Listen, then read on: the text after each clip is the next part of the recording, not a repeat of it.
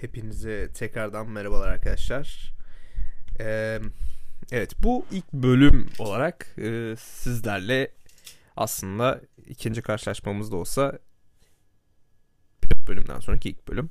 Evet ne kadar yaratıcı olmayan bir başlangıç oldu. Umarım hepiniz iyisinizdir. Çünkü ben yaklaşık olarak e, bu aslında senelere dayanıyor biraz ama son birkaç aydır e, harika bir depresyon içindeyim. Yani bunu depresyon dendiğinde genelde bu kadınlarla bağdaştırıyordum.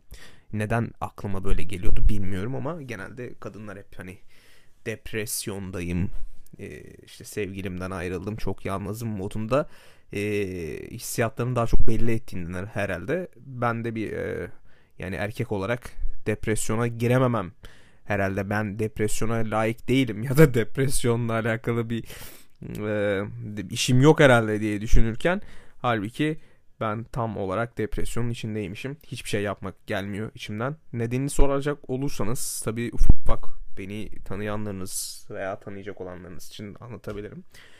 Ee, ama tabii buna başlamadan önce ufak kahvemden bir yudum aldık alayım hemen izninizle. Evet. Arkadaşlar depresyondayım çünkü e, tam olarak aylardır aslında bunu tabii dediğim gibi başında da senelerdir e, ne iş yapacağım, kariyerimin nerelere gideceği hakkında inanılmaz kara kara düşünmekteyim. E, ben Türkiye'de bir makine mühendisiyim.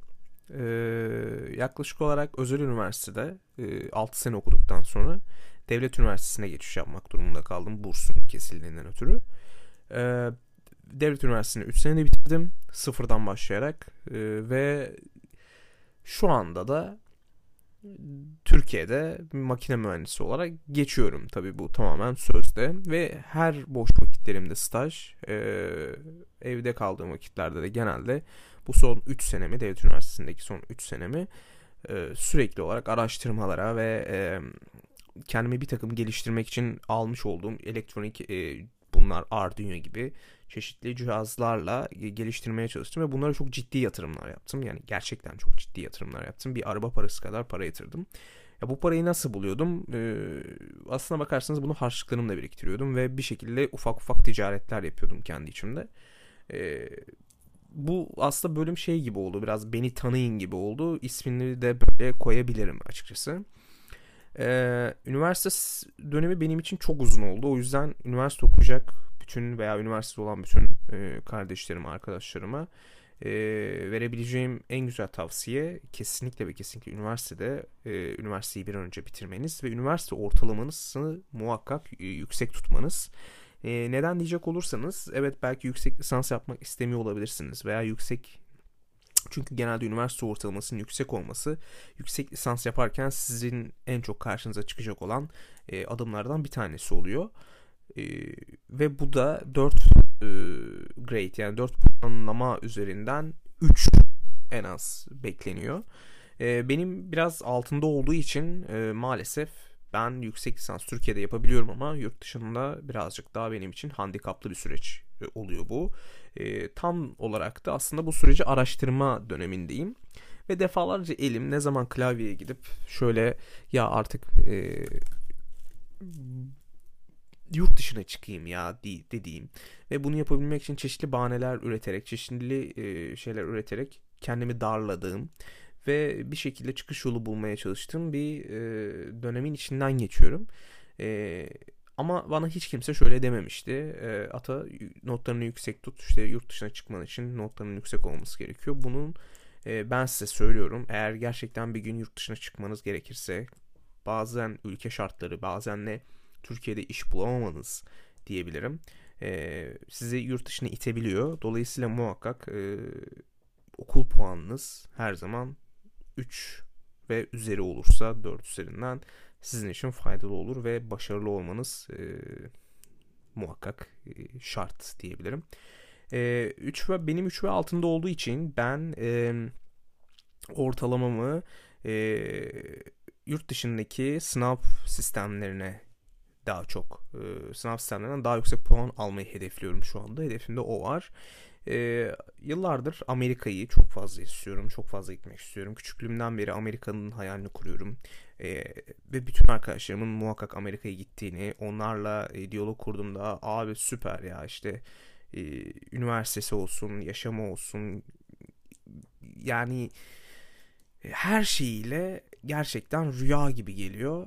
Ee, ve ailenizde ailenizden gördüğünüz genelde tüm baskılar e, baskılara rağmen bu manevi genelde boyutta çok oluyor. Yani ayı sevdiğini e, şey yavrusunu severken öldürülmüş misali.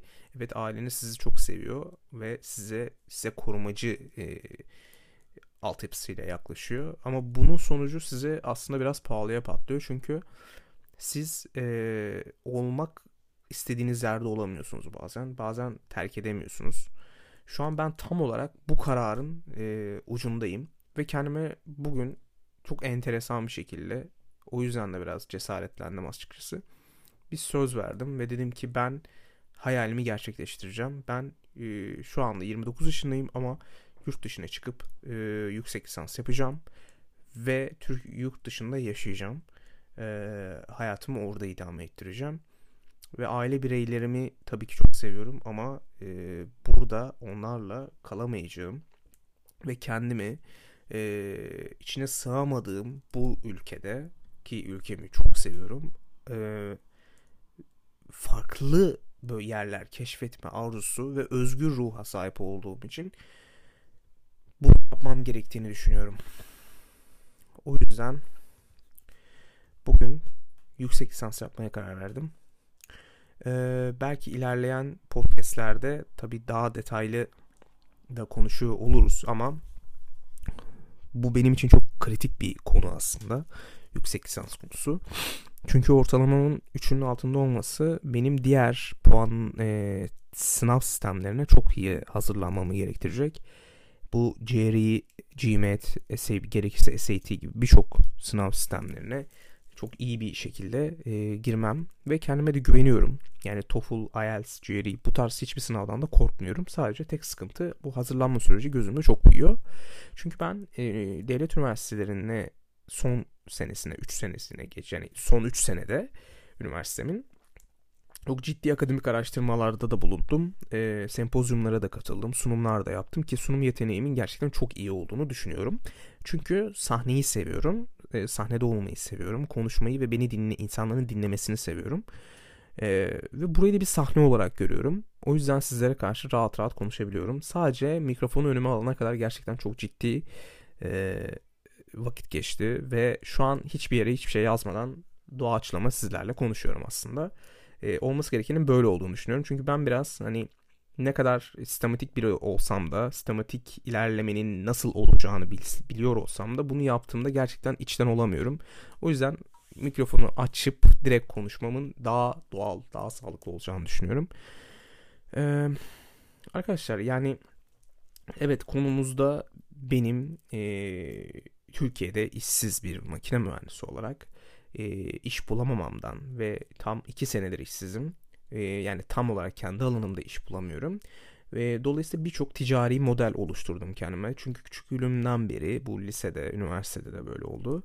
E, hep ticaretle uğraştım. Yani alt satla işte gerekirse parfüm sattım gerekirse ve ben bu konuşmayı podcastler dışında e, en büyük hayallerimden biri olan TEDx'te insanlara hayat hikayemi ve bu tabii bir başarı hikayesine dönüşürse eğer ileride e, anlatmayı ve onlarla bu geçmişe bakarak keyifle gülmeyi ve e, evet gerçekten başarmışım ya deyip ayaklarımın üzerinde sağlam dururken sahnede e, size anlattığım o hikayelerle birlikte sizden gelen o geri dönüşleri dinleyerek ve e, bunun bazılarına umut olabileceği gerçeğini göğsümde e, taşıyarak orada durmayı hayal ediyorum.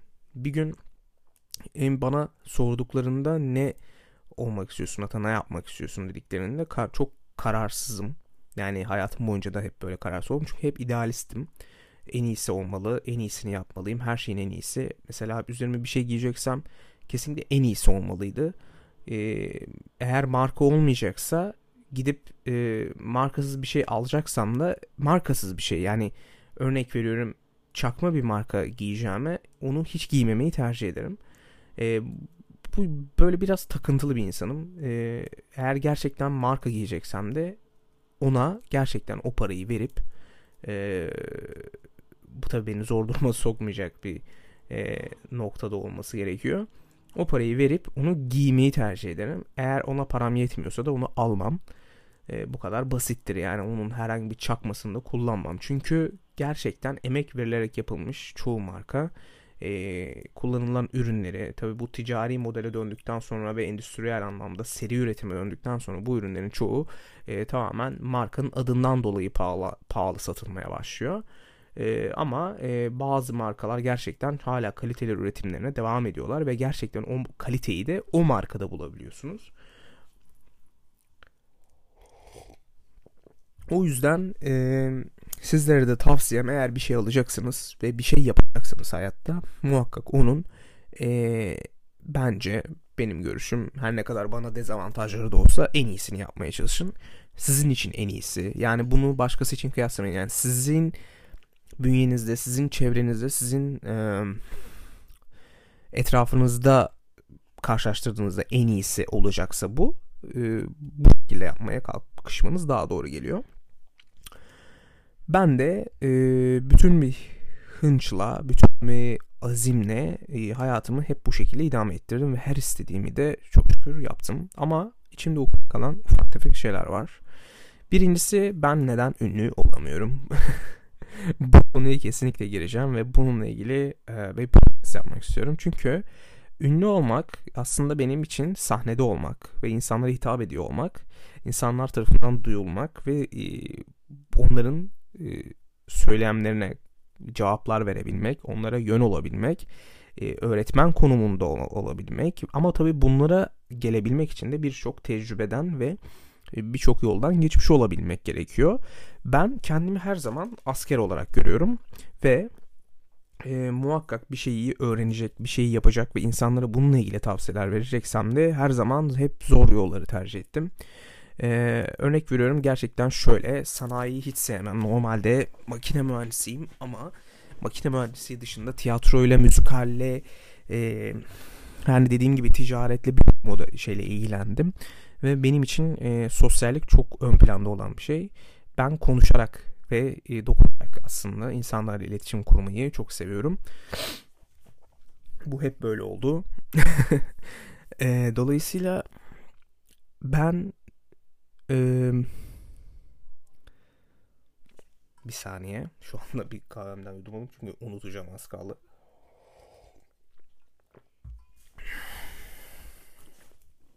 Yani aslında insanlarla etkileşimli olmayı çok seviyorum. Dolayısıyla da e, makine mühendisliği dışında birçok şeyle ilgilenmişliğim var. Yani üniversitede Griz müzikalinden tutun tiyatroya, sahne önü kamera önü kamera arkası, oyunculuk e, çalışmalarına kadar hepsinde vardım. Dans kongreleri, rejideydim, müzik kulübündeydim, gitar, piyano bunları çok severim. Kendim öğrendim. Yani hayatta birçok şeyi aslında kendim öğrendim, kendim yaptım. Çünkü bana kimse dolu dolu paralar verip ki a, babamın durumları e, ailevi olarak iyiydi ama bana dönüp de böyle çok ciddi miktarlar verip git bunu yap demedi. Ben hep kendi paramı biriktirip bir şeyler yapmak durumunda kalıyordum. Bu beni çok aslında sinirimi bozuyordu. E, her ne kadar kendime tabii ki dışarıdan bakıldığında ata evet baş, baban seni aslında ya da ailen seni aslında dizginliyor ve bir şeyler öğretmeye çalışıyor desem de bazen de çok sinir oluyordum. Hala daha bunu yaşadığım dönemlerim oluyor. Çünkü e, aileniz size iyi bir gelecek sunmak için e, zamanında çalışıyorlar ve o zaman gelince de sizden bir şeyleri kıstıklarında siz de ister istemez e, biraz e, buna alınıyorsunuz. Ama bir yandan da sizin için iyi mi oluyor? Evet çünkü sizi zorlamış oluyor. Ama orada girdiğiniz stres ve inanılmaz bir e, nasıl diyebilirim bunu yaşadığınız aslında o psikolojik çöküntü ve travmatik anılar sizde kalıcı izler bırakıyor. Bu e, her ne kadar size bir sürü şey öğretiyor olsa da bu travmatik e, travma geçmiyor. E, geçmediği için de ben de yıllardır e, terapistlere, e, psikiyatrlara ve e, psikologlara gidip gelirim. E, dolayısıyla sürekli onlarla da konuşup e, onlara danışıyorum. Çünkü birçok şey yaşadım ben de kendi hayatımda. Ee, tabii ki çok fazla tecrübe edineceğiz. Ee, hep daha fazla e, hayat tecrübesi edinmek lazım. Kendimizi sürekli böyle şartlamış durumdayız. Ee, ama tabii ki gel gelelim buradaki 5 yaşındaki bir çocuğa da sorsanız onun da dünya kadar derdi vardır yani. E, ee, 70 yaşındaki adama da sorsanız onun da e, sizden 50 sene fazla ya da 60 sene fazla tecrübesi vardır. E, bunu bu şekilde kıyaslamak e, değil de insanın içine ne yaşadığının ben daha doğru olduğunu düşünüyorum. Buradan yürümenin, e, onu sorgulamanın, insanın kendi yaşadığı o e, savaşın belki bir küçük çocuk bir oyuncak için yani şunu çok iyi hatırlıyorum. Bir gün misafirler gelmişti eve bize. Ben daha çocuktum ve kılıçlarla oynuyordum. Ve bir tane ışıklı kılıcım vardı. Bir gün bir çocuğun annemi annemin e, misafirlikteki çocuğun benim kılıçlarımı çok sevdiğini, bu he falan işte bir sürü kılıçlı silahlarım vardı. Çok sevdiğini ve o kılıcı ona hediye ettiğini gördüm. Ee, ve bu kapıda gördüm yani tam yani misafiri uğurluyoruz falan böyle çok oradan kılıç çıkardı size sallıyor annesinin kucağında falan ve ben bunu görünce çok psikolojim bozuldu çünkü çok kötü hissettim kendimi dedim yani çok en sevdiğim şey ve bir tane daha yok ondan ve ben onu vermek istemiyordum ve benden bunun izni alınmamıştı bu beni gerçekten etkiledi çünkü insanlar e, her ne olursa olsun kendilerinin birazcık olsun sayılıp sevilmesini, onlara da fikir sorulmasını istiyorlar. Bu çocuk da olsanız, 70 e, yaşındaki insan da olsanız ne tecrübe ne başka bir şey. Bu tamamen insanın içinde hissettiği o e, insan olunduğunun hissedilmesi aslında biraz. O duygu. Yani o enteresan bir duygu. O yüzden tecrübeyle ilişkilendirilebilecek anılarda olduğu kadar insanın o an hissettiği ve kafasında kurmuş olduğu birçok şey, birçok senaryo, birçok sahne sanki ona 70 yıllık, 50 senelik dert e, yıkmış gibi bir e, anı silsilesi oluşturuyor. Ve insan o çöküntüde bazen küçük de olsanız depresyona girebiliyorsunuz. Ee, küçüklükten beri gerçekten e, çok hiperaktif bir çocukmuşum. Yani çok yaramazmışım. E, hatta birkaç kere kolumu kestiğimi de hatırlıyorum ayrı. E, ama bir yandan da hep e, akrabalarımız tarafından işte aile bireylerimiz tarafından e, ya ne kadar aslında zeki bir çocuk vesaire. Çünkü şöyle bir şey hatırlıyorum. Bir gün Uludağ'a kayak yapmaya gittiğimizde kayak kayak bilmiyordum. Ve e, hocanın bana dediği yaklaşık bir saat, bir buçuk saat öğrenedi daha doğrusu babama böyle söylemiş. Ben kayak yapmayı tam olarak 25 dakikada falan öğrenmişim. Ve onu da hatırlıyorum bu arada tabii. E, öğrendim de diyebilirim aslında buna. Bu hocayı işte inanılmaz zeki bir çocuk gibisinden böyle bir gazlamıştı. Şey yani babamı gazlamış. Babam da beni tabii gazlıyor harika falan böyle misafirlerin yanında söyleyince ben de duyuyorum. Ve böyle garip çok bir egoya bürünüyorsunuz o anda. Ee, ve sonra bunu ardı sırada işte 6. sınıf, 7. sınıf ve 8. sınıfta matematik şampiyonlukları aslında biraz ile takip etti. Ve ben 6. sınıfta İstanbul İl Matematik Şampiyonu oldum. Bu benim için inanılmaz bir gururdu. Ee, ve e, gerçekten hani dönüşleri aldığım zaman hocalarımdan da çok güzel geri dönüşler geliyordu ve ben inanılmaz mutlu oluyordum. Ve sonra bir gün anneme şöyle bir şey dedim hatırlıyorum. Anne çünkü bana ben hiçbir zaman annemin bana veya babamın ders çalış dediğini hatırlamadım. Ama bir gün o kadar fazla darladılar ki beni. Ya niye hiçbir şey demiyorsunuz dedim. Yani aksine. Çünkü o zamanlar biraz üniversiteye hazırlanma dönemimdi.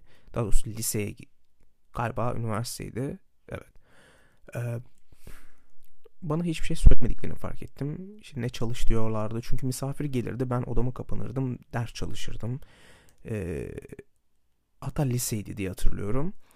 Ee, hiçbir şekilde kimse bana demezdi ki ata e, ders çalış. Ama bir gün oldu dedim ki ben niye insanlar ailesi çünkü bütün herkesin ailesi ona ders çalış oğlum e, işte şöyle böyle ilgileniyorlar. Ben de aslında ilgisiz kaldığımı düşündüm ve çok büyük bir hata yaptım. Bu bir hata. Çünkü e, bu lafı söyledikten sonra e, yaklaşık yani şu yaşıma kadar e, hep aynı şeyi duydum ve mükemmel bir travma yaşadım. Yaşıyorum. Anneme şöyle bir laf söylemiştim ve babama bana neden e, baskı kurmuyorsunuz çalış konusunda. Ben çalış demenizi istiyorum dedim. Onlar da ama sen zaten çalışıyorsun gibisinden bir cümle kurmuşlardı ve ben dedim ki hayır sizin bunu bana söylemeniz lazım. Ben böyle daha çok motive hissedeceğimi düşünüyorum. Çok büyük bir yanlış oldu benim için çünkü bu sefer de ne annem ne babam hiçbir zaman susmadılar ve sanki ben ders çalışmıyormuşum gibi ders çalıştığım vakitlerde bile e, bana ders çalış diyorlardı. Bu sizde şöyle bir çöküntüye sebep oluyor.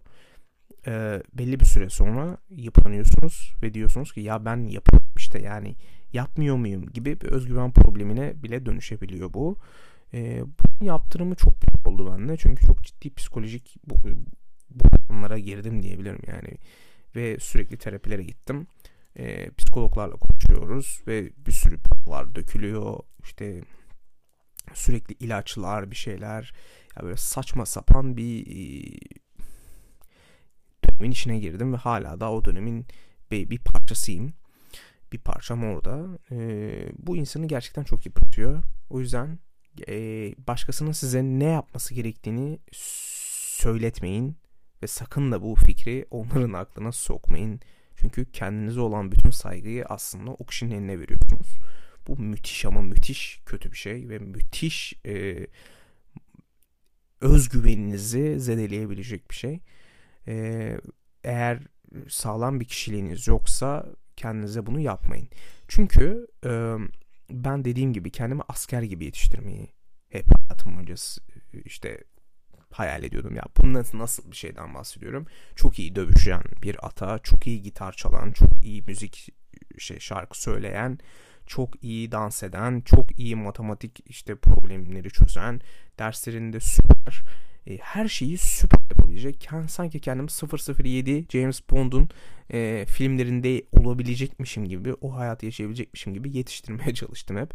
Çok iyi dövüşebilen ve işte hırsızlıklardan işte birçok şeyi bilen yani o hırsızlık derken o anlamda hırsızlık değil ama yani birçok e, şeyi yapabilen e, çok yönlü bir kişilik olarak yetiştirdim aslında kendimi. Bu çok büyük eksileri de oldu bende. Artıları olduğu kadar. Örnek veriyorum. Artıları şöyle. Hemen hemen her, konuda konuşabilirim. Her konuda benimle muhabbet edebilirsiniz. Her konuda.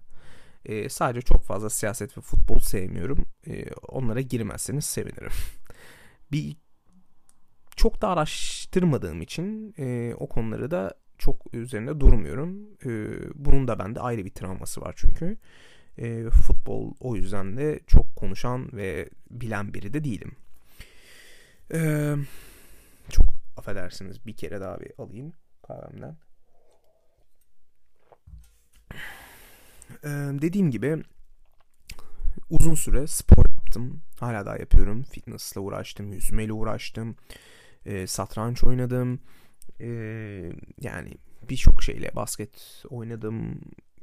Yani bunu e, madalyalar alarak değil ama işte kurslara giderek, kendim öğrenerek, birçok şey yaparak geliştirdim ama daha çok hep hayatta her şeyi kendim öğrenerek neden hani para vereyim ki param yok zaten hani oturup kendim öğreneyim diyerek şey yaptım. Bunu bir başarı hikayesi olarak anlatmıyorum. Eğer gerçekten ailenizde parası varsa bence kesinlikle parasını verin ve gidin e, bunu öğrenin. Yani hani boş boşuna o travmayı kendinize yaşatmanın bir anlamı yok. Yani hani kaç yaşınızda olursanız olun aman tanrım işte para kazanmalıyım ve gidip işte gitar kursuna gitar e, örnek veriyorum çalmayı öğrenmeliyim gibi bir durumun içerisine ne ailenizin sizi sokmasına izin verin ne de siz girin e, paraları varsa göndersinler. E, siz para toplayıp gitar kursuna gitmek için bence uğraşmayın. Çok, çok travmatik olmaya başlıyor. Belli bir süre sonra istikrar sağlamadığınızda o sizin hayatınızda bir ukde kalıyor ve e, kafanız takılıyor. Hiç yapmamayı kafanızdan silmeye çalışmanız daha mantıklı. E, o yüzden ya aileniz size destek olsun e, ve bunun arkasında her zaman işte maddi anlamda durdukları için de bir e, laf söz edebilecekleri hakkı kendilerine bulmasınlar. E, ama her zaman da e, istediğiniz şeyleri net ve açık bir şekilde ailenizden e, sevdiklerinizden talep etmenizin bence bir sakıncası yok. Sadece unutmayın ki bir gün olduğunda sizler de onlar için e, bazı fedakarlıklarda bulunmak zorunda kalacaksınız. E, bu önemli bir e, aslında detay. E, vefa detayı bu. Vefalı olabilmek önemli bir şey. Ee, dediğim gibi ben genel olarak toparlarsam e, evet kendimi asker gibi yetiştirdim. E, hala da yetiştiriyorum. Çok iyi mühendis olacağım. Çok iyi yerlerde İngilizce bileceğim. Sunumlar yapacağım. Çok iyi şirketlerde çalışacağım. SpaceX'e çalışacağım.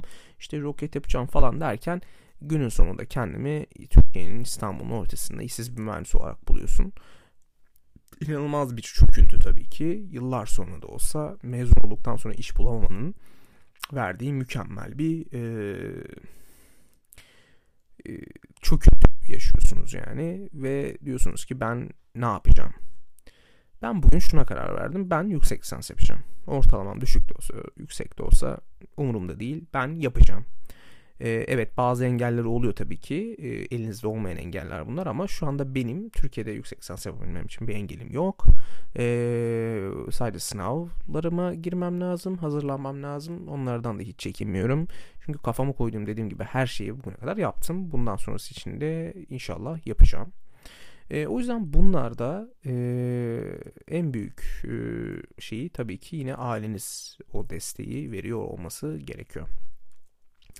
Ama dediğim gibi günün ortasında, günün sonunda kendinizi e, mesleği olmayan bir mühendis olarak e, yolun ortasında bulduğunuzda e, her şey aslında hayalden mi ibaret deyip sorgulamaya başlıyorsunuz.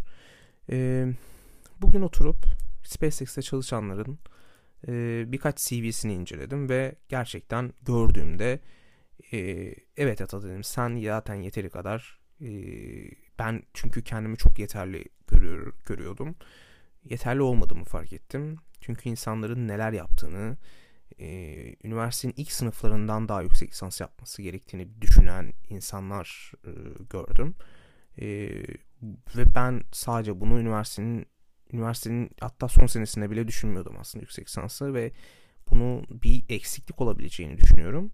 Çünkü e, ben idealist biriyim kafamda ama benim idealist ata olarak e, tasarladığım şeylerde neden bu konu yok ve ne nasıl olur da ben bunu atlarım diye kendime kızıyorum gerçekten.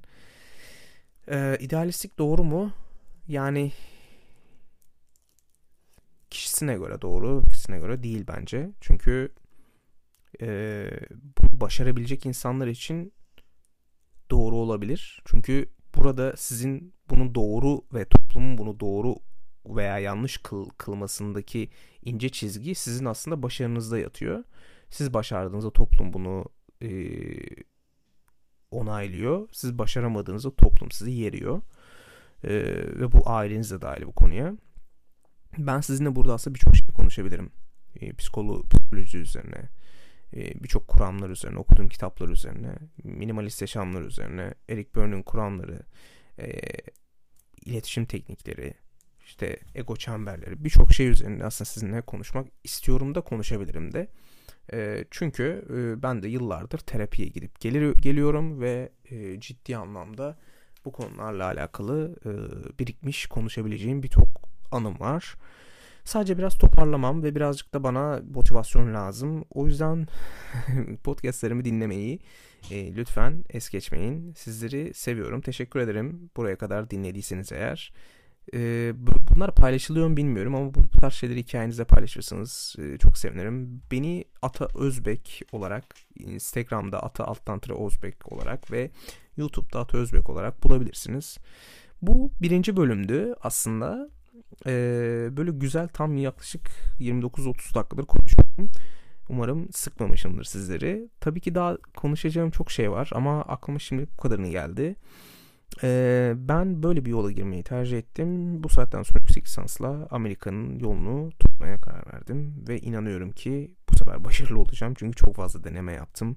çok fazla e, birçok şeyle meşgul oldum ve burada yaş faktörü de önemli bir e, noktada aslında e, önemli bir parametre aslında. Bunu yaparken de tabi hala bu durumun yaratıcı e, handikapları göz önünde bulundurmaya çalışıyorum. Ee, dediğim gibi tekrar çok teşekkür ederim dinlediğiniz için. Tabi Tabi'nin bu bölümünde sizlere biraz kendimi anlatmak istedim. Umarım bir kısmını başarılı anlatabilmişimdir.